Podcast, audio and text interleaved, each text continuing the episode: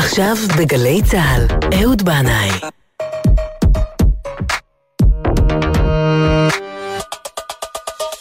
הבית של החיילים, גלי צהל.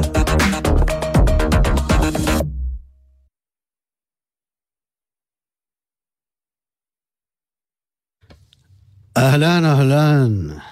שבת שלום לכם. ברוכים הבאים אל זה המקום ואל זו השעה, אתם מאזינים לגלי צהל.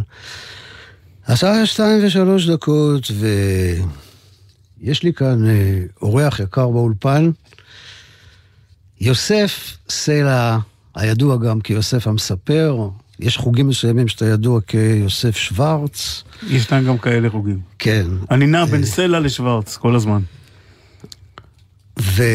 בהרבה מובנים, כן?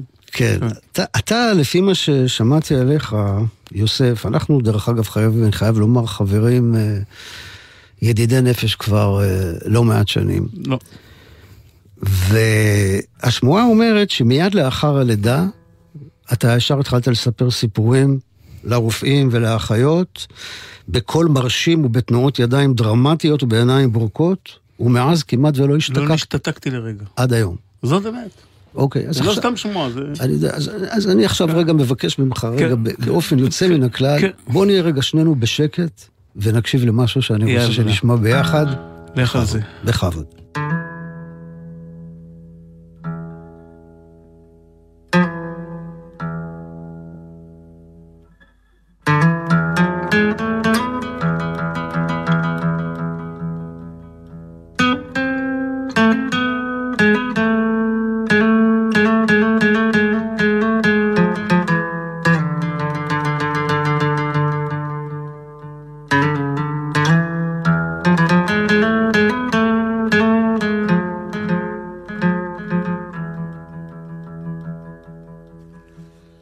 סבא בשכונת נחלת ציון בירושלים לפני כ-60 שנה.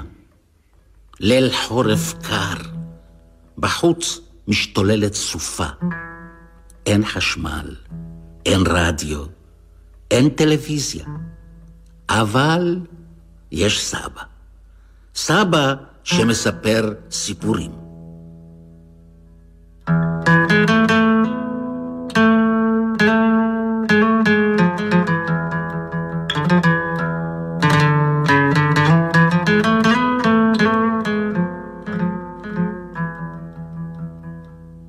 חדר מואר בעששית נפט, למפה.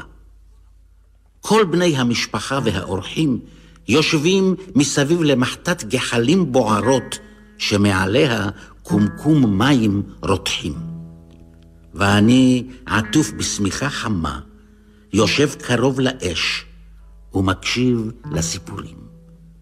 סיפורים של סבא. סבא מלטף את זקנו הלבן, פורט על העוד, ובקולו החרישי מספר, מספר ומספר.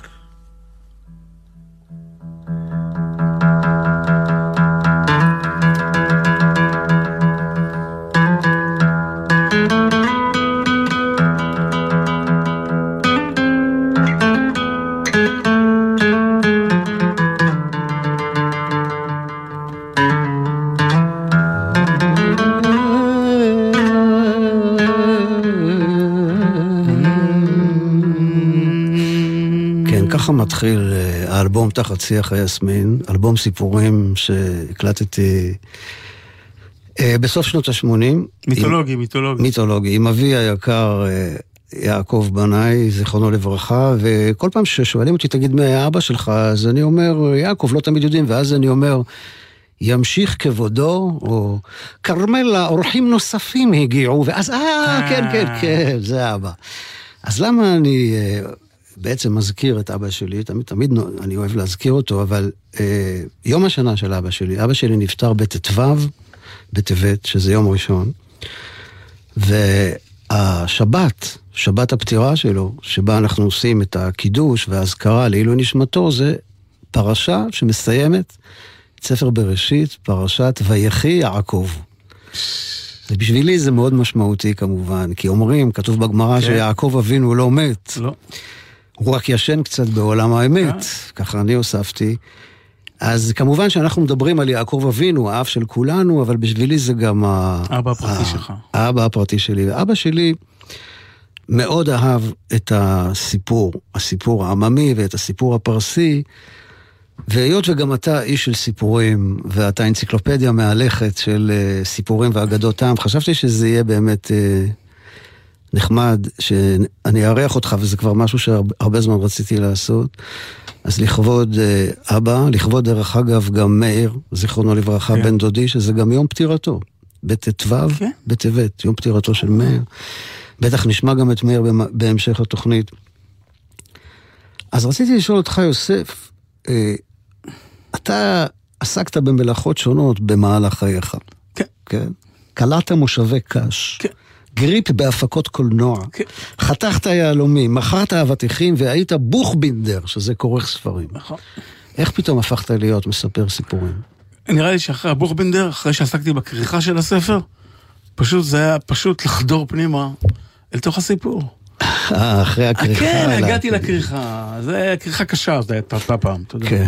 והחלטתי, הסלע הזה כבר, אז כבר התחיל לעצבן אותי, הסלע. כן. אז החלטתי לפוצץ את הסלע. אנחנו נוספים על תוך הסיפור. אבל זה קרה לבד, זה לא החלטות. זה הייתה נביאה כזאת. יכול להיות שזו דרך, אתה יודע. אתה מתחיל, אתה מוכר אבטיחים, אחר כך חותך יהלומים, אחר כך כורך ספרים, וככה אתה מתקרב לאט לאט לרגע שבו אתה יכול כבר לעסוק בסיפור עצמו. ומתי זה... כי כבר צברת המון כזה. מתי התחלת להתעסק בכל הנושא הזה של סיפורים? האמת היא שתמיד הייתי בעל מענה לשון, ותמיד הייתי מספר סיפורים של שבחבורה, אבל זה קרה, כמו באגדות, חצתה שכנה ברזילאית מבוגרת את הסמטה שגרתי בה, ודווקא על הדלת, אמרה לי, יש קורס מספרי סיפורים בבית אריאלה. זה בשבילך, אני מרגישה. באמת לא ישנתי כל הלילה, בבוקר הלכתי לבחינה. והיא אמרה שנגזגרה הרשמה, אבל היא מקבלת אותי בגלל הברק בעיניים. מה אתה אומר? כן? קוראים לה חווה ליבר. כן? שמעתי שהיא קצת חולה, אני מאחל לה רפואה שלמה. ומאז זה הפך להיות, אחר כך פגשתי שם מורה בשם אבי הדרי, שתוך כמה חודשים הוא חלץ ממני את המספר סיפורים. אמר לי, אופה, ימין השמאלה, כמו הבקרי תעופה האלה, אתה יודע? הוא הנחית אותי בשלום לאיזה מקום ששם אני נמצא עד היום. כן. זה כל המספר הטבעי שלך, וככה מספרי סיפורים. מוצאים את הקול שלהם יום אחד. כן. אתה כתבת ספר שנקרא נהר האמת. כן. והספר המקסים הזה מסתיים במפגש בין גיבור הספר לאמת. כן. ואז... לא, בדרך כלל היא פוגשת אותו. כן. הם מדברים כל הדרך. זה דיאלוג ביניהם. כן. ואז... היא אומרת לו שהיא נפרדת ממנו, ואז הוא שואל אותה לאן תלכי, והיא אומרת, אחפש לי מעשייה קסומה. כך כשאסתתר בתוך מעשייה, לא יבחינו בי האנשים, שחוששים מפניה מפני האמת, ויניחו לי להיכנס אל בתיהם. זאת אומרת שאתה חושב שהאמת מסתתרת במעשיות. לא אבל אמת מסתתרת במעשיות. זה הגירוי הגדול, וזה אנחנו כל כך, אתה יודע, זה ממש מגרה, אתה יודע, העיסוק באמת. וכאילו המעשייה מבטיחה, יש איזו הבטחה תמימה כזאת, לענות לך על כל השאלות. משהו כזה, מתוך החוכמה האנושית המצטברת זאת, שהתגבשה במשך דורות, זה כמו הכל המזוקק של החוכמה המזוקקת. וזה עיסוק באמת בעצם, כולנו בעצם מבקשים את האמת,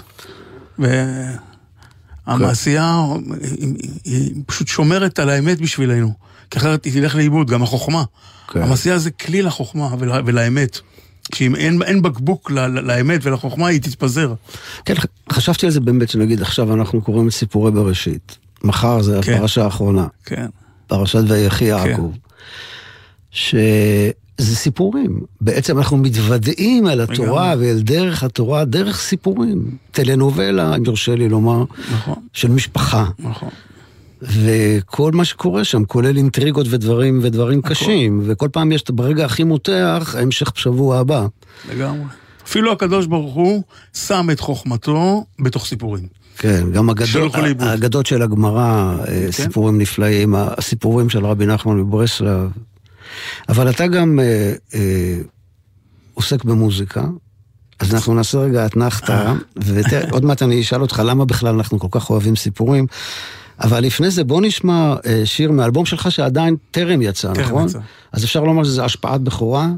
השפעת בכורה. כן, ולמה קראת לו סקובידו? למה קראתי לשיר ככה? כן, איפה זה בא לך פתאום? כן, אנחנו סקובידו, אתה יודע, אנחנו על הרצף של הסקובידו, פעם למעלה, פעם למטה. כן, שניים קדימה, אחד אחורה? זה ככה הולך, סקובידו, סקובידם, ליבי פה, ליבי שם, ליבי שב, ליבי חי, ואם לא עכשיו, במתי?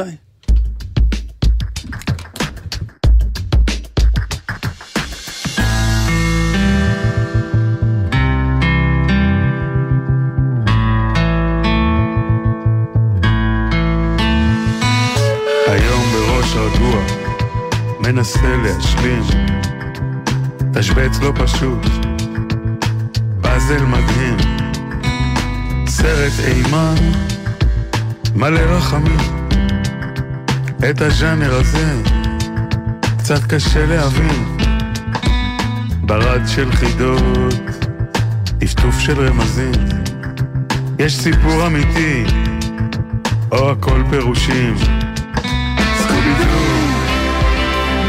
סקובידם, ליבי פה, ליבי שם, ליבי שם, ליבי חי, ואם לא עכשיו, אין מתי.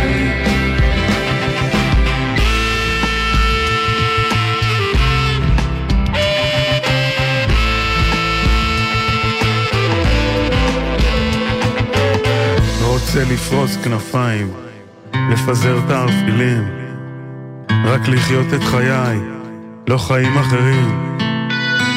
האם אני כאן או נרדמתי מזמן? כדאי לברר את הפרטים עד תומם. אולי כבר החמצתי את עצמי המקורי. האם יש טייק נוסף או עבר כבר זמני?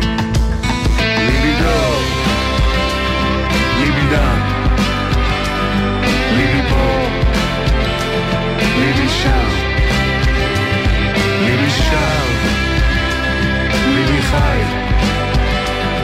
ואם לא עכשיו, אין מנהל.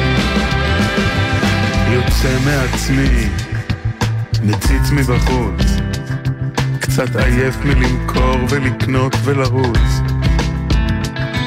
תסריט די מוזר אך מלא השראה, מנסה לדבר על ליבו של יוצר הסדרה. איך טעה מי שצדק, הפסיד מי שזכה, מה קורה באמת, מי קורא את המפה? סקובידו, סקובידם, ליבי פה, ליבי שם, ליבי שם, ליבי חי, ואם לא עכשיו, אין מתי.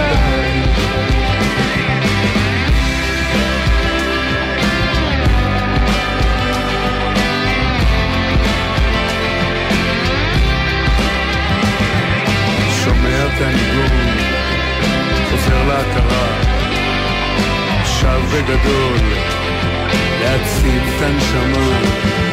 מי הסכים לפשטות, הקשיב והודע, בקרב האמיתי לא נטש את הזירה. מי המתין והרפא, הבין ונרפא, על עץ החיים למצוא מנוחה. סקובידו, סקובידם, יוסף סלע מספר, ואנחנו כאן בגלי צהל, באולפן זה המקום, מארחים בשידור חי את יוסף סלע שוורצה מספר. ותגיד יוסף, כן, למה אנחנו כל כך אוהבים לשמוע סיפורים? אז יש סיפור על זה. וואלה? כן, במקרה יש סיפור, יש סיפורי למה כאלה. כן. אני חושב שאחד במקורות של הסיבה שאנשים סיפרו, כי היו המון שאלות בשטח, ולא היו תשובות. ופשוט אנשים המציאו סיפור להמחיש תשובה. בכלל נראה לי זה שוט כזה, שאלה תשובות. בריאת העולם מתחילה כמו סיפור. זה גם נכון. אלוהים רצה לספר לנו סיפור, כנראה. בעצם. הוא היה לבד, היה בודד מאוד. התעצב בליבו. לא היה לו למי לתת, אתה יודע, באמת, על פי הפנימיות, לא היה לו למי לתת את כל הטוב והאור. זו הייתה הטרגדיה שלו. שלא היה לי מי לחלוק את כל הטוב הזה. תראה כמה זה אנושי. סבבה, שישאיר לנו את הטוב ויקח את הרע, ואז... בדיוק. אז למה סיפורים? למה סיפורים? אז זהו, זה סיפור על האמת שהייתה משותפת בדרכים, קבצנית בבילוי סחבות, מדפקת על הדלתות, מבקשת להיכנס לבתים, ואף אחד לא רוצה להכניס אותה. פוחדים פחד מוות. וככה הרבה שנים. יום אחד אותה האמת נשכחת, אותה קבצנית מגיעה לאיזו עיירה. פתאום היא רואה שמגיעה איזו אורחת חדשה, צבעונית, חייכנית. כולם אחריה, מזמינים אותה אליהם הביתה. הכנסה קנאה בליבה, חיכתה בחוץ. כשסיימה אותה דמות צבעונית את דבריה שמה, כולם סביבה, דרך אגב, ממש משתוקקים לכל מילה. מחכה לה בחוץ, ניגשה אליה האמת, אומרת לה, סליחה, אני לא יודעת, אני אציג את עצמי, קוראים לי אמת, וזה אנשים ממש ממש פוחדים ממני. מהודו ועד אפריקה, אף אחד לא רוצה לשמוע אותי, לא נותנים לי להיכנס. ואת רק הגעת, מיד, כולם מכניסים אותך, כולם אוהבים, מיד שכל כך אוהבים אותך. אמר לה, שמעת, אני קוראים לי האגדה, מעשייה, סיפור. אולי שמע, אמר לה, שמעתי משהו.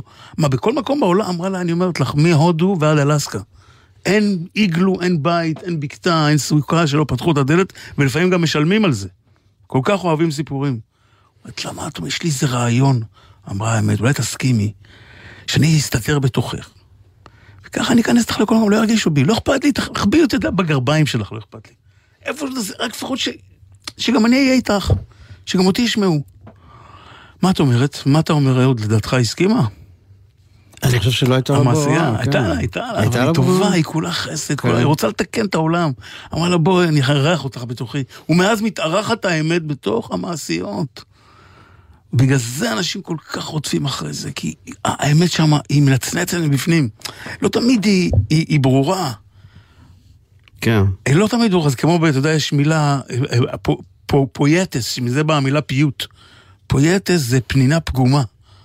אז משהו, כל הזמן, דווקא הפגימות, החוסרים האלה, מנצנצים שם, בלי תשובה שלמה כזאת, אתה יודע, אבל הם מאפשרים לנו כמו לחלוף בתוך הסיפור הזה בצורה בטוחה, ולדעת עוד קצת על המציאות של האמת שם שבתוך הסיפור. כל פעם עוד שכבה. כן. אז אבא. מה? אבא סיפור. אבא סיפור. אני לא יכול לישון. אבא סיפור, אני לא יכול לישון. מיקי גבריאל.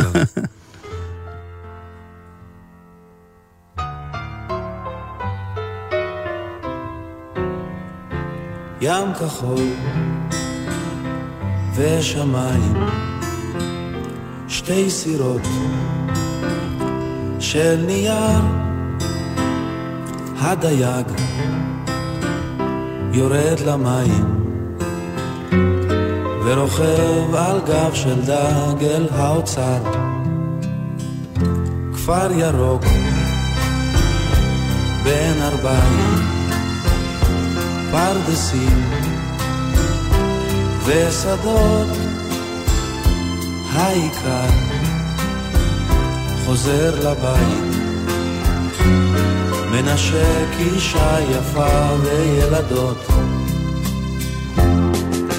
אבא סיפור, אני לא יכול לישון, ירח מסתכל לי בחלום, עוד מעט אני אהיה גדול יותר מדי, אז אבא עוד סיפור אחד ודי.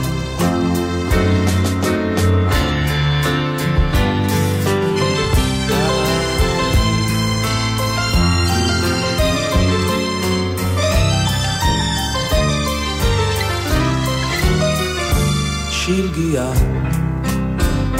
סינדרלה, הדובים ישנים, ואולי זה רק נדמה לה, מי יושב על הכיסא שלי אני. אבא סיפור, אני לא יכול לישון, ירח מסתכל לי בחלום, עוד מעט אני אהיה גדול יותר מדי, אז אהבה עוד סיפור אחד ודי.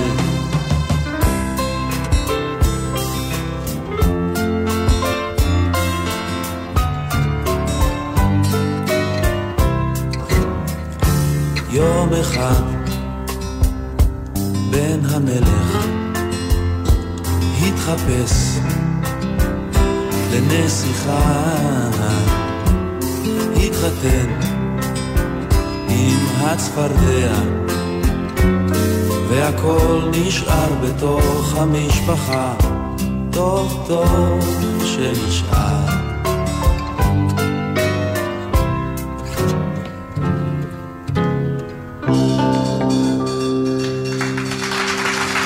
אתה מיקי גבויאלוב, אתה שמעת סיפורים מסבא, סבתא, או מאבא ואמא? סבתא, סבתא שלי. סבתא, גם אצלי זה היה סבתא, כן. כן, אנשים סיפרו. כן. היו סיפורים, אבל הפורמט שלה, ספר סיפורים, ומייסלך, וסיפורים, וסיפורי עם, זה סבתא שלי, קראו לה איזידורה פררה. זה שם בתולין שלה. מה אתה אומר? אחר כך ניתה איזידורה שפיצר. כן. וואלה. כן, והיא עם שם כזה, אתה יודע, אפשר להגיע רחוק. מאיפה מגיעים? אבל עם השם כזה. אני לא יודע מאיפה, זה שם משהו, ספרד, יוגוסלביה, אני לא יודע משהו ככה, על אבא שלה. זה אבא. והיא גדלה די כמוני בפנימיה. אבא שלה נפטר כשאימא שלה הייתה, נשאה אותה בקרסה. כן. אבא שלה נפטר. והיא נולדה בלי אבא, נולדה יתומה. ויכול להיות שזה אחד הפורמטים... אתה יודע, שהופכים אותך לספר סיפורים, שאתה נולד בלי מישהו שיספר לך, אז אתה נאלץ לספר לעצמך, יכול להיות משהו כזה. היא גדלה בתנאי פנימיה, כמוני, באוסטריה, אני זוכר שהיא סיפרה לי אפילו סיפור זוועתי, שהיא שיקרה פעם, אז קשרו אותה לעץ באמצע הפנימיה האוסטרית הזאת, ושמו לה לשון אדומה מקרטון, יצא לה מהפה, הייתה צריכה לעמוד יום שלהם קשורה לעץ, כי היא שיקרה פעם אחת, ככה היא גדלה. אז לא נותר לה להיות, אלא להיות מספרת סיפורים שקרנית גדולה, אתה מבין?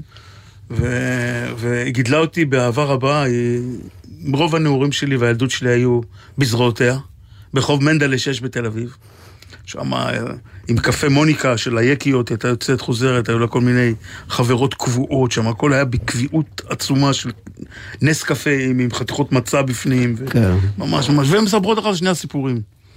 סבתא שלי בעיקר אהבה לספר סיפורי הצלחה של אנשים שלא היה להם צ'אנס להצליח. מאוד אהבה, תראה, הוא נהיה ממנו, נהיה טרקטוריסט אחראי על כל הטרקטורים בזה, אתה יודע מה זה. והיה כלום, מי חשב שהוא יעשה משהו?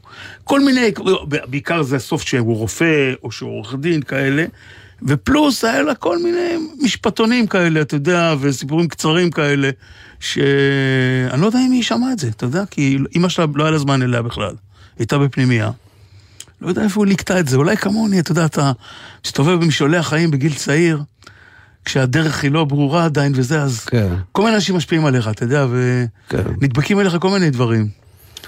אז בעיקר הכל החסר של מישהו שסיפר לך, אז אתה מייצר אותו לבד. אם אין מי שיספר לך, זה כל כך כל כך נחוץ ללב, לנפש. אז אתה מספר לעצמך. אתה מספר של עצמך, כן. כן. ומספר לעצמך, גם דרך זה שאתה מספר לאחרים, אתה רואה את עצמך בעיניים שלהם. אתה רואה, אתה כמו מראה כזאת, אז עוד פעם מספר לעצמך. יכול להיות גם אני חושב על זה, שבמוזיקה אולי גם יש משהו כזה, שלפעמים יש לך צורך לנגן דברים שאף אחד לא מנגן. בשבילך, אז אתה צריך לייצר את התוכן שלך, את התוכן של המוזיקלי שלך, וזה מה שפתאום הופך אותך כאילו ליוצר של משהו מקורי שלא היה לפני, או עושה איזו קומבינציה שלא הייתה קודם. אז נראה לי שבתולדות האנושות כנראה שהסיפור הוא באמת דבר מאוד קדום. אני ככה מדמיין לי כבר את הקדמונים יושבים סביב מדורה וזקן השבט או ראש המשפחה מספר סיפור, ואז תמיד גם יש מישהו שמנגן. המוזיקה גם כנראה הייתה חלק מההתפתחות האנושית מישר מלידתה ומילדותה. אתה רואה את זה בלטינית שהמילה קונטר ושונטר, רק קונטר זה מספר, שונטר, קונטה ושונטה זה כי מדובר תמיד עדיין על ניגון. גם מספר סיפורים, יש לו את הניגון, את המוזיקה שבה הוא מספר. כן. אז זאת אומרת, מספר, וזמר זה בשורש אותו עניין. זה כן, מעניין. אולי כאן מזה בא עם הטרובדורים, שמשלבים את כן. עושים בלדה, שזה בעצם סיפור מושר. נכון. ולמה אנחנו כל כך אוהבים מוזיקה? פעם אמרת לי שיש לך איזה סיפור על זה. למה? כל המוזיקה זה דבר, זה קרה מזמן, אתה יודע. אז ביום השביעי לבריאה, אתה זוכר מי בראו אותו? ביום השישי. ביום השישי? ביום השישי אדם. בראו את אדם. כן, את אדם. כן. ועשה אותו גוף, והלך הקדוש ברוך הוא לעיר הנשמות, ביקש ממני להיכנס, הוא שיש ברא כאן איזו בריאה חדשה, הנשמות, אתה יודע, לא נכנסות לכל מקום בקלות, די חשדניות, אמרו לו, תיקח אותנו, שנראה מה קורה, לאן אתה תכניס לנו. לקח אותם סיור מודרך. הם רק נתנו מבט קצר אחד. עשה להם ספוילר. ספוילר, בדיוק. לא, אבל תשמע, מזל שהוא לקח אותם, כי הם לא הסכימו, הם רק ראו את הגוף הזה. לא רוצים. לא רוצים, מרד. רצו לעיר שלהם, הסתגרו, דלתות, חלונות, הנשמות. הנשמות. רוצות להישאר נשמות. חופשיות ורחפות מעבר. בדיוק. טוב. הקדוש ברוך הוא, שלא כמונו יודע שאין דבר כזה פאנצ'ר בחיים. זה שזה נעצר, זה טוב מאוד. הוא התיישב, והמתין, ופתאום הוא שומע מרחוק את שירת המלאכים, ונגינת המלאכים. וואו, קרא לה, אמר להם, לכו, בדיוק את הניגון הזה, תנגנו בשער של עיר הנשמות. הן מסתתרות שאת לא רוצות לצאת, לא רוצות להיכנס פה לגוף של אדם. ולאט לאט הובילו אותם אליי, בלי שהרגישו. וככה עשו שהם שליחים המלאכים. ניגנו שם בשער עיר הנשמות, והנשמות מרחפות החוצה. חסרות שליטה, מחוללות בחלל, והמלאכים לא שוכחים, לוקחים אותם עד למקום משכבו של אדם, ואז הקדוש ברוך הוא עושה להם כביכול תנועה של עוד להגביר את המתיקות של הניגון, ולהגביר, ואני אגיד לך, אהוד, זה היה כל כך מתוק באוויר, שהנשמות, מרוב מתיקות, לשנייה אחת נרדמו, שכחו את עצמן, כי בנשמות אין בחינת שינה בכלל, אבל מרוב מתיקות כן נרדמו, עצמו את העיניים, איך שעצמו את העיניים, הופ, תפס את כולן, וופ, שם אותם בתוך גופו של האדם הראשון, בלי שירגישו, תוך כדי ניגון, תוך כדי מתיקות. ומאז, בכל פעם שהנשמה שלנו שומעת מוזיקה, נזכרת בהם שהייתה חופשייה, מחוץ לגוף, מחוללת בחלל. והזיכרון הזה של החופש, הוא אהבת המוזיקה שלנו עד עצם היום הזה. جوی دیگر نمیشم، جوی دیگر نمیشم.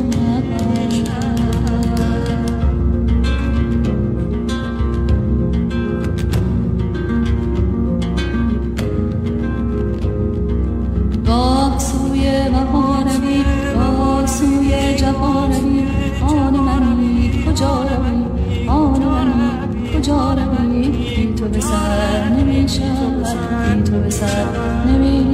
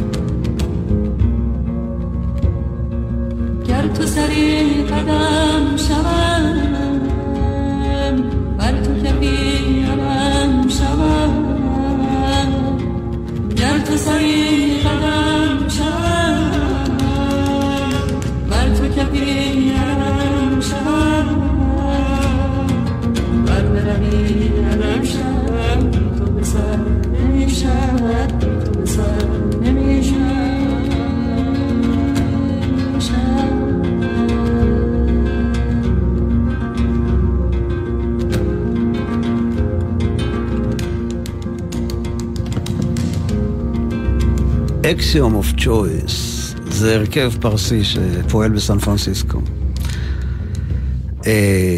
הסיפור הוא משהו אוניברסלי, נכון? הוא כלל עולמי. כל העמים מספרים סיפורים. אתה רואה שאת אותו סיפור אתה יכול לספר במקומות שונים בעולם, וכולם יקלטו את זה. זה הכוח שתמיד הוא מדבר לתרבויות שונות לגמרי, דבר אפריקני וסיני, או לא יודע מה. כן. הייתי בפסטיבל מספר סיפורים בקנדה, על גבול אלסקה, ששם הגיעו לספר גם לפים, שהם מספרים בקולות של ציפורים. הם מחכים ציפורים צפוניות כאלה. דברים שבאמת מוצאים קולות של ציפורים. וואלה. כן, דברים מדהימים. סיפורי ציפורים. אבל כן, אבל כולם מרותקים, אתה מבין? כולם באותו רגע מזינים דמעה, מתפוצצים מצחוק. אתה רואה שמשפחת האדם היא כל כך, כל כך דבר אחד כזה, אתה יודע, כאילו, ממש צוחקים אותם דברים, מתרגשים אותם דברים. כן, יש צ'אנס כזה. מדי פעם אתה עושה, נכון, אתה נוסע לפסטיבלים בעולם, בכל מיני מקומות. כן, הייתי פסטיבל שם, אני אספר לך על יוקון. יוקון זאת עיירה על גבול אלסקה, קנדה. עיר הבירה נקראת ווייט הורס, שם הכל אינדיאני ומחפשי זהב. ואני הגעתי לשם, היה שם חדר אוכל, עמדתי בתור, אז בירכתי על המים. אז פתאום אני שומע קול עמוק מאחוריי, גם ההורים שלי, my parents, used to bless the water. אני מסתובב, אני רואה אינדיאני, אולי איזה 2.90 מטר, ראש גדול כמו קופסת נעליים, ענק. כאילו הראש שלו, בערך בגודל שלי, משהו, קרטון כזה. כן. הוא מספר לי שההורים שלו היו מברכים על המים ועל הירקות ועל הזה. אני אומר לו, מה אתה אומר? אומר לו, אנחנו כל דבר, אנחנו מאמינים שהכל חי. לא דורכים על דשא גם, כי הוא כואב לו. לא ידעתי את התרבות הזאת של האינדיאנים, והמשכנו לדבר בכל זה. הוא אומר לי, שמע, בערב תבוא. יש לי סיפור בשבילך מעניין, שתספר אותו הלאה. ואז באתי בערב, אני יושב שם, אחרי ההופעה שלי, זה בשלושה אוהלי ענק, על שפת נהר היוקון. ואז אני מגיע בערב, ואיך שנכנס, הוא הסתכל עליי, הוא אומר... רגע, הוא היה בהופעה בעצמו. הוא היה הופעה שלו. בתוך הופעה של עצמו. מסתבר שהוא צ'יף שם הגדול, ידוע, מספר סיפורים מהגדולים של קנדה. ואז הוא מספר את הסיפור הבא, הוא אומר שאני הייתי ילד, לא היה לנו מסורת של ציד של בונים. הם היו צדים סנאים, היו צדים כל מיני דברים אחרים, למאכל, אבל לא, אתה יודע, לנוי. בשביל הפרווה לא היו צדים. כן. ואז הגיעו הזמנות מאוסטריה ומאירופה לאנשים של... אלה באנשים שהולכות לאופרות ו... צחות פרווה. צחות חייבות לאופרה פרווה, כל מיני... לשמוע פרוותי, כן. פרוותי, בדיוק. אז התחילו להגיע הזמנות ולא היה לנו מסורת של ציד של בונים גם. הוא אומר, לא ידענו איך צדים בונה. אז סבא שלי אמר, בואו נשתם נתבונן בבונה. יש כמה חודשים התבוננו רק בבונה, איך הוא חי, למצוא מקום נקודה, איך לתפוס לו. כי הוא מאוד חלקלק וחמקמה, כל הזמן בונה, הרי הוא בונה סכרים, ואז הוא מביא כזה מין חתיכת עץ, מביא אותה למים, מניח אותה בסכר, יוצא שוב, אבל הוא הולך כל הזמן על אותו שביל, וחוזר, הולך ובא על אותו שביל, וסבא שלי אומר, הנה, תפסנו אותו. בגלל שהוא חוזר על עצמו. אמר לו, מה אתה מתכוון? אמר, תביאו מלכודת, נעמיד באמצע שם, איפה שהשביל, איפה שהוא הולך בדיוק. יש פס כזה בעשב, שהוא משאיר אחריו. שם תניחו את המלכודת. כאילו, הוא ילך בשביל מה שלא... הוא לא יכול לא ללכת שם. הוא לא יכול לסטות, כאילו. הוא לא יכול לסטות, הוא לא יכול לשנות, הוא לא יכול להשתנות. כן. זה הטרגדיה שלו, והוא מגיע באמת, הבונה, שמנו לו את זה. ויושבים כולנו בצד איזה 50 מטר, מסתכלים מה יקרה. והוא מתקרב הבונה, מסתכל פנימה לתוך הכלובה. והוא פורץ בבכי הבונה, שזה יש עד היום פתגם ביידיש, ויינישט אזוי ויה ביבר, אל תפיה כמו ביבר. כשאתה הולך להיכנס תרב למקום ואתה בוכה לי, זה דמעות של תנין כזה, זה נקרא ביבר, דמעות של ביבר. שלפני שהוא הולך לעשות את השטות הכי גדולה בחיים שלו, הוא מתחיל להילל גם. תבין, זה מעצבן, והוא לא מסוגל לשנות מדרכו, הוא יודע שהוא הולך לאכול אותה עוד פעם. והוא הולך, והוא אומר, ואנחנו כולנו בוכים, מהבכי שלו, בוכים.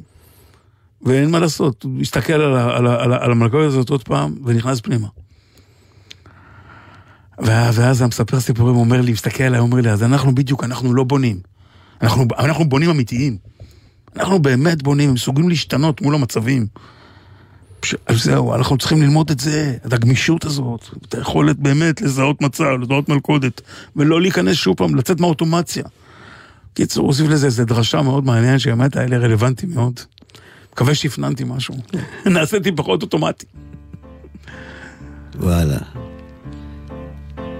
אז מהסיפור על הבונה האינדיאני, אנחנו מגדה יפנית. אגדה יפנית. ויצא את ביתו אל היער צעד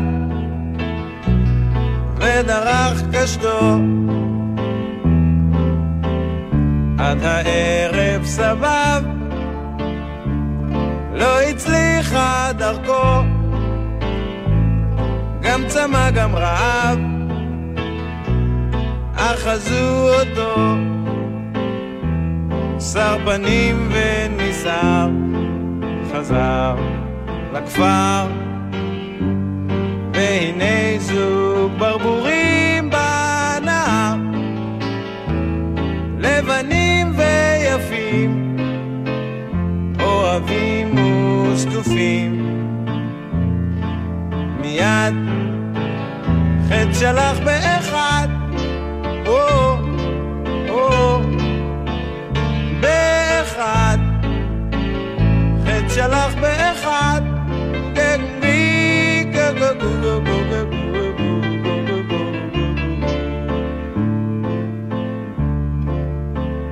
שם ראשו על הקר הצייד שהייף וחלום לא מוכר את שנתות הרף נערה מעונה אל הבית פרצה ובידה קטנה החזן הוצא שתי עיניה צופות יפות נוספות כל הלילה דמעותיה שוטפות מחתה מאבן אהוביה לבן מחר לך ליד הנער או או הנער לך ליד הנער גניק גניק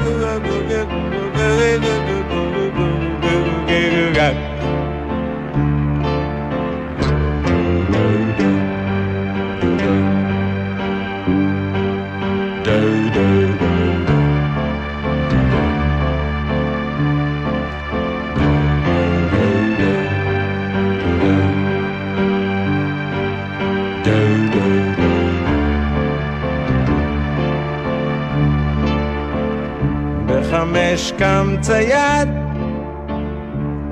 ויצא את ביתו אל היער צעד ודרך קשתו ברבורה לבנה ראתה את הצייד בעינה היא שלחה מקורה וקראה בבשרה מולו צללה בצילו או או בצילו צללה בצילו גני גגו גגו גגו גגו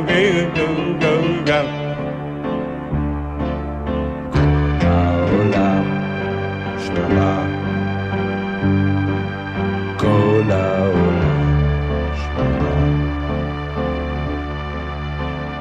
העולם שממה כל העולם שממה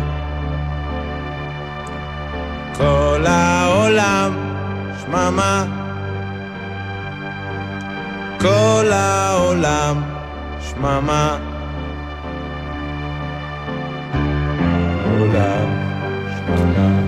אנחנו כאן באיזה המקום גלי צה"ל, שידור חי, מארחים את יוסף המספר.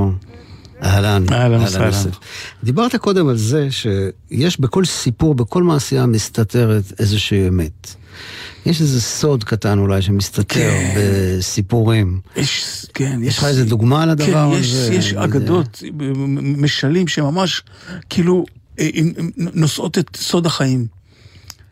וזה אחד, זה נקרא כוחו של האדם, שזה דבר סודי מאוד. כוחו של האדם, איך להתחבר, איך שהאדם מתחבר לכוחותיו, כי הכוחות קיימים כפוטנציאל. כן. ולכולם יש כוחות, ואיך עושים את החיבור הזה? אז קודם כל, הסיפור הזה, אחד הסיפורים חשובים שאני מספר דרך אגב, ויש הרבה מה להתבונן בו אחרי הסיפור. כן. אז זה מספר, כן, על האדם שנברא ביום השישי לבריאה, והקדוש ברוך הוא נתן לו כוח עצום, מספר את האגדה. היה רואה מקצה העולם עד קצה, הוא היה מה שמה, היה מאיר, היה מאיר כמו ממש, עקבו היה, כתוב, עקבו היה מכשיר גלגל חמה, זאת אומרת, האור שיוצא לו מהעקב יותר מהשמש, זה הדמות, זה המודל הראשון של אדם. ולאט לאט התחילו להגיע הכל, והמלאכים הרי התרגשו על בריאתו, אמרו, לא, לא, זה לא, אתה רוצה לברוא פה מלאך יחד עם איזה בהמה ביחד, זה לא ילך. זה לא ילך, הוא, אין, הוא, זה, טוב, לא לברוא אותו בכלל. היה ויכוח גדול, בסוף הקדוש ברוך הוא החליט לברוא אותו, אבל באמת צדקו המלאכים, שתוך כמה חודשים התחילו להגיע מלאכים, עם בשורות גרועות מאוד, שאדם משתמש בכוחו לרעה, מחריב את העולם, מזהם את האוויר, מזהם את המים, וכו' וכו', מלחמות, כולו קטטה ומריבה. מה יהיה? שאלו אותם, מה אתם אומרים? אמרו, לקחת לו מיד את הכוח. אמר, מה נעשה עם הכוח? אמרו, נחביא אותו. איפה נחביא? אמרו, בהימלאיה. אמר להם, בהימלאיה, אני תכף מסתכל בעתידות ככה. אמר להם, אני רואה כבר הליקופטרים, לשם התאפסו בשביל הכבוד, אפילו לא בשביל הכוח. לא, גברות של גברתיים יותר טוב. יותר טוב. כן, בטח. עכשיו, מי מגיע לשם? וככה אמרו לו, אולי במצולות האינסוף שם, במשולש ברמודה, הסתכל שם, אמר להם, לא, אני כבר רואה צוללות, ירדו לשם, גרעיניות, אין, זה לא מקום טוב, אבל בזמן שאתם חשבתם, אני חושב שאני מצאתי איפה להחביא את כוחו של האדם מפניו. אמרו לו, איפה? אמר להם, לא יודע אם שמתם לב, אני בראתי אותו מופנה כלפי חוץ. את האדם? האדם. בראתי אותו מופנה כלפי חוץ. הוא תמיד מחפש הכל להשלים את עצמו מבחוץ. זה מהלך ראשון שלו. אומר, אז אנחנו נחביא אותו במקום האחרון שהוא יחפש. אמרו לו, איפה זה? אמר להם, עמוק בתוכו, בליבו. והכל, הוא לא יחפש שם. אמרו לו, ואם בכל זאת תהיה מישהו שיגלה שהכוח נמצא אצלו בלב, וזה, אמר, אלה אני מאוד אוהב אותם. זה קבוצות נדירות, או יחידים נדירים, שאני מאוד מטפח ואוהב, שהם יוצאים למסע פנימה, לחפש את הכוח בתוכם. לא אכפת לי שהם יחפשו. אמרו לו, נזמה, אבל לא פעם השתמשו לרע. אמר, לא, לא, לא. אני אטמין את הכוח הזה כל כך עמוק. שהמסע לשם יהיה כל כך מפרח, כל כך מייסר וקשה, כשהם יגיעו, יהיו כבר רחמנים, השתמשו בכוח רק לטובה. באיזשהו מקום זה מסביר לנו למה כל האיסורים בעולם הזה, שזה מכין אותנו, מבשל אותנו לאותה חמלה, לאותה רחמנות, שעד שאתה לא מרגיש בעצמך את הכאב הזה, אתה לא יכול להפוך להיות רחמן. כן. לא יכול. אני קראתי השבוע באמת אצל... רבי יהודה לייבשלג, זצ"ל בעל הסולם, שהוא אומר, הוא מסביר למה בעצם הסתירו את תורת הסוד, את החוכמה הזאת, מרוב בני האדם. למה זה נחשב איזוטרי? למה בעצם יש ידע שהוא ידע סודי, ושלא נותנים גישה לכל אחד להגיע אליו? הוא אומר שזה מהסיבה הזו שהאדם יכול להשתמש בזה לרע.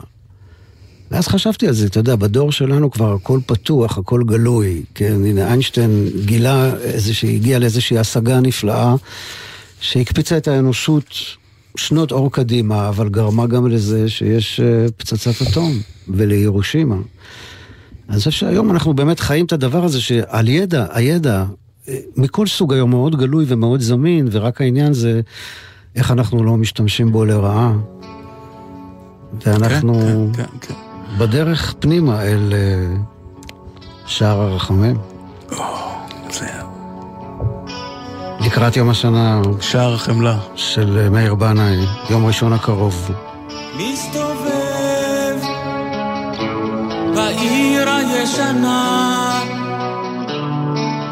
ורעש בה מכל פינה אני מכיר כבר את דרכי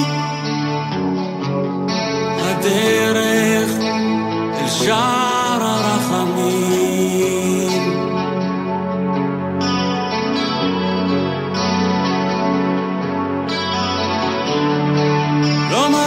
אביב לא מקשיב, איש חולם אני, וכך היה תמיד. אבל מכיר כבר את דרכי, הדרך אל שער הרחמים.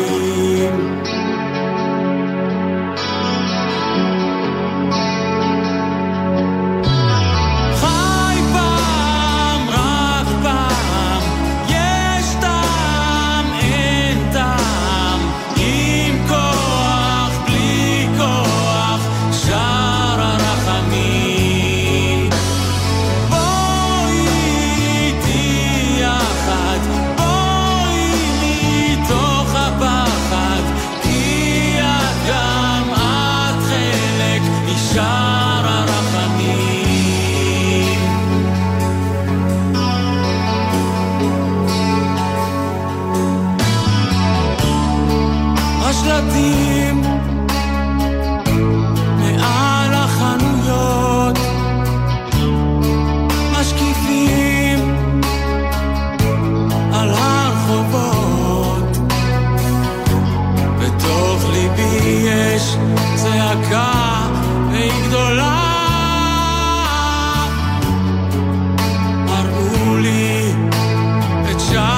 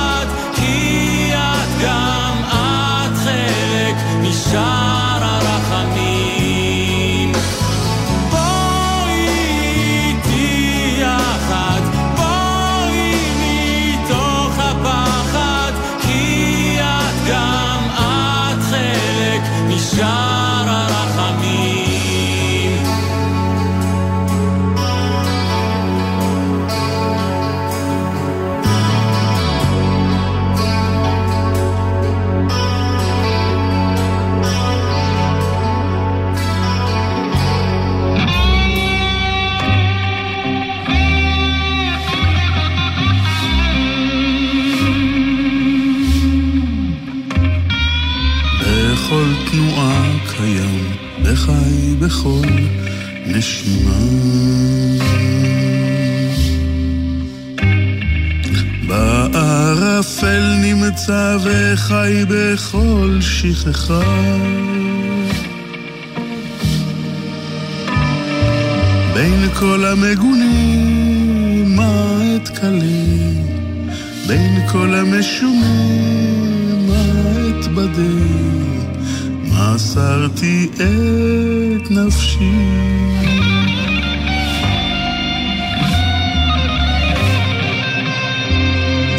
ואם כלב קיים וחי בכל נתינה,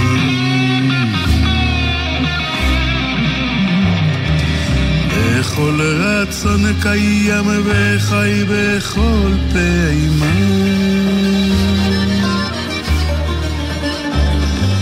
מתוך המדומיין איך אתבונן, מכל המייסר מה אסתגר, פתחתי את ליבי.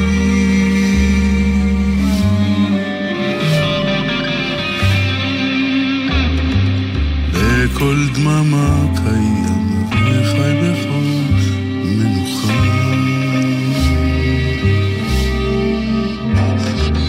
בכל שתיקה קיים וחי בכל נתינה,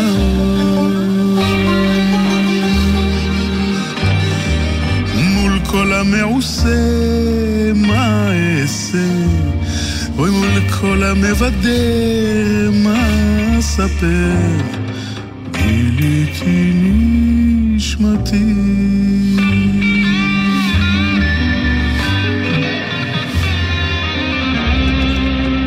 בכל תקווה קיים וחי בכל הודיה.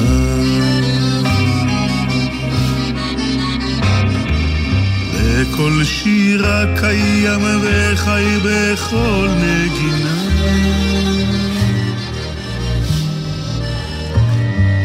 בגן התהילה לכל מילה קיים. מהאלבום של יוסף סלע, שיר מהותי, ואנחנו, מה לעשות, מתקרבים כבר לקצה של הסיפור שלנו ביום השישי הזה. אבל בכל זאת, עוד איזה משהו קטן, יוסף, תביא לנו ככה רגע לפני הסוף. אנחנו דיברנו, אבל על השתיקה לא דיברנו.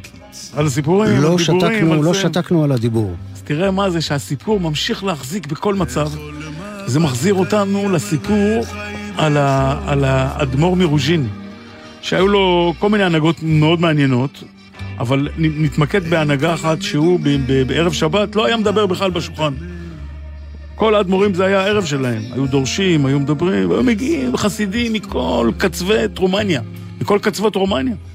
זה האדמו"ר רומני, דרך אגב, מוצא פולני אבל אדמו"ר רומני, והיו מגיעים כן, מכל מקום, ויום אחד היה איזה בלגולה אחד, בעל עגלה, שהוא התעניין, אמר, מה זה הם באים ככה? מעניין, מה הוא מדבר שם? מעניין. ונכנס אחרי החסידים, מתיישב בין החסידים, בלגולה, אתה יודע. 3 שעות הוא נעלם שם, ויצא החוצה. הוא בא לבלגולס שהם עמדו בחוץ, אמרו לו, איפה היית? נשאר וודקה בשבילך, חיכינו למה, שאמרנו לך, אמר, לא, לא, לא, לא צריך כלום. אמרו לו, מה קרה שם? אמר להם, ישבתי שם בפנים, 3 שעות, לא ראיתם? אמרו, לא ראינו אותך, לא הבנו מה קרה.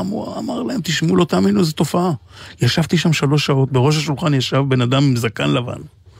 3 שעות הוא שתק ושתק ושתק, לא אמר מילה, וכולנו הקשבנו לו, מרותקים. מרותקים למה? מרותקים לשתיקה שלו. שהיה בה סיפור מאוד מעניין. שתיקה מאוד, לא שמעתי שתיקה מעניינת כל כך אף פעם, אמר רבה לגולה. וואי וואי, יפה מאוד. אז תודה על שתיקתך ועל דיבורך.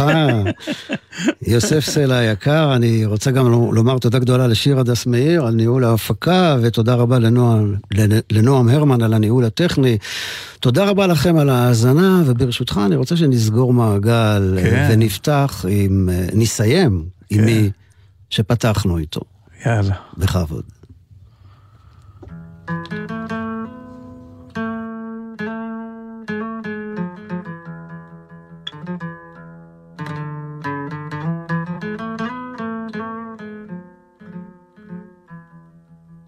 בית סבא בשכונת נחלת ציון בירושלים לפני כ60 שנה. חצות. הגחלים כמעט קבויות. קומקום התה צונן. וסבא מסיים ואומר. צדק שבס. כולנו אוהבים את המוזיקה. כולנו אוהבים סיפור. והערב סיפרתי לכם מה גדול הוא כוחה של אהבה. אתם מאזינים לגלי צהל.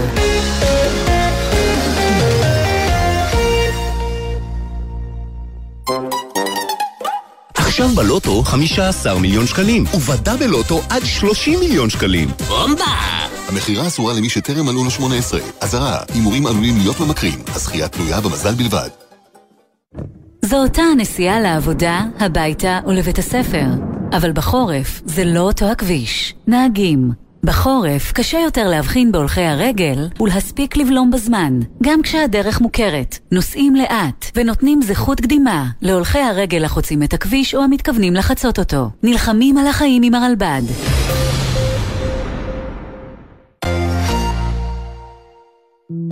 שבעה ראשי ממשלה. רפי, יצא לך את זה גם לאזרחים רגילים, אבל בפרט לראש הממשלה, תן לו גם לסיים את התשובה. אז אם אתה מוכן, שנייה אחת, להקשיב למבזק החדשות, אני מיד שב אליך. אני לא מוכן, תודה, אני לא ממשיך.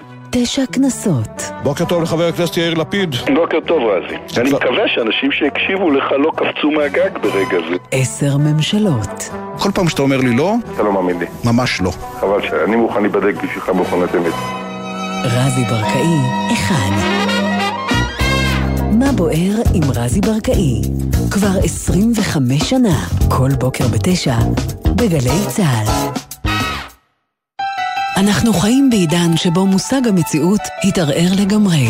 אנו רבים על העובדות. You are fake news. מתווכחים לגבי האמת. מילון אוקספורד פרסם את המילה שלו לשנת 2016, פוסט אמת. ואפילו איננו בטוחים שאנחנו בכלל חווים אותה מציאות. שתי מילים שמטריפות בימים אלה את הרשת. Laurel. Laurel. רוצים להבין את המציאות טוב יותר? אתם מוזמנים לערב השקה מיוחד של הספר החדש בסדרת האוניברסיטה המשודרת. מציאות, ממשות, אמת ותפיסה משלל פרספקטיבות. ליעד מודריק מארחת את מיטב המרצים לשיחה על המציאות בהיבטים של מדעי המוח, אומנות והיסטוריה. וגם הופעה של ג'ימבו ג'יי. רביעי, 9 בערב, בטוקהאוס, נמל תל אביב, ביתן 12. פרטים וחרטיסים באתר טוקהאוס או בטלפון כוכבית 611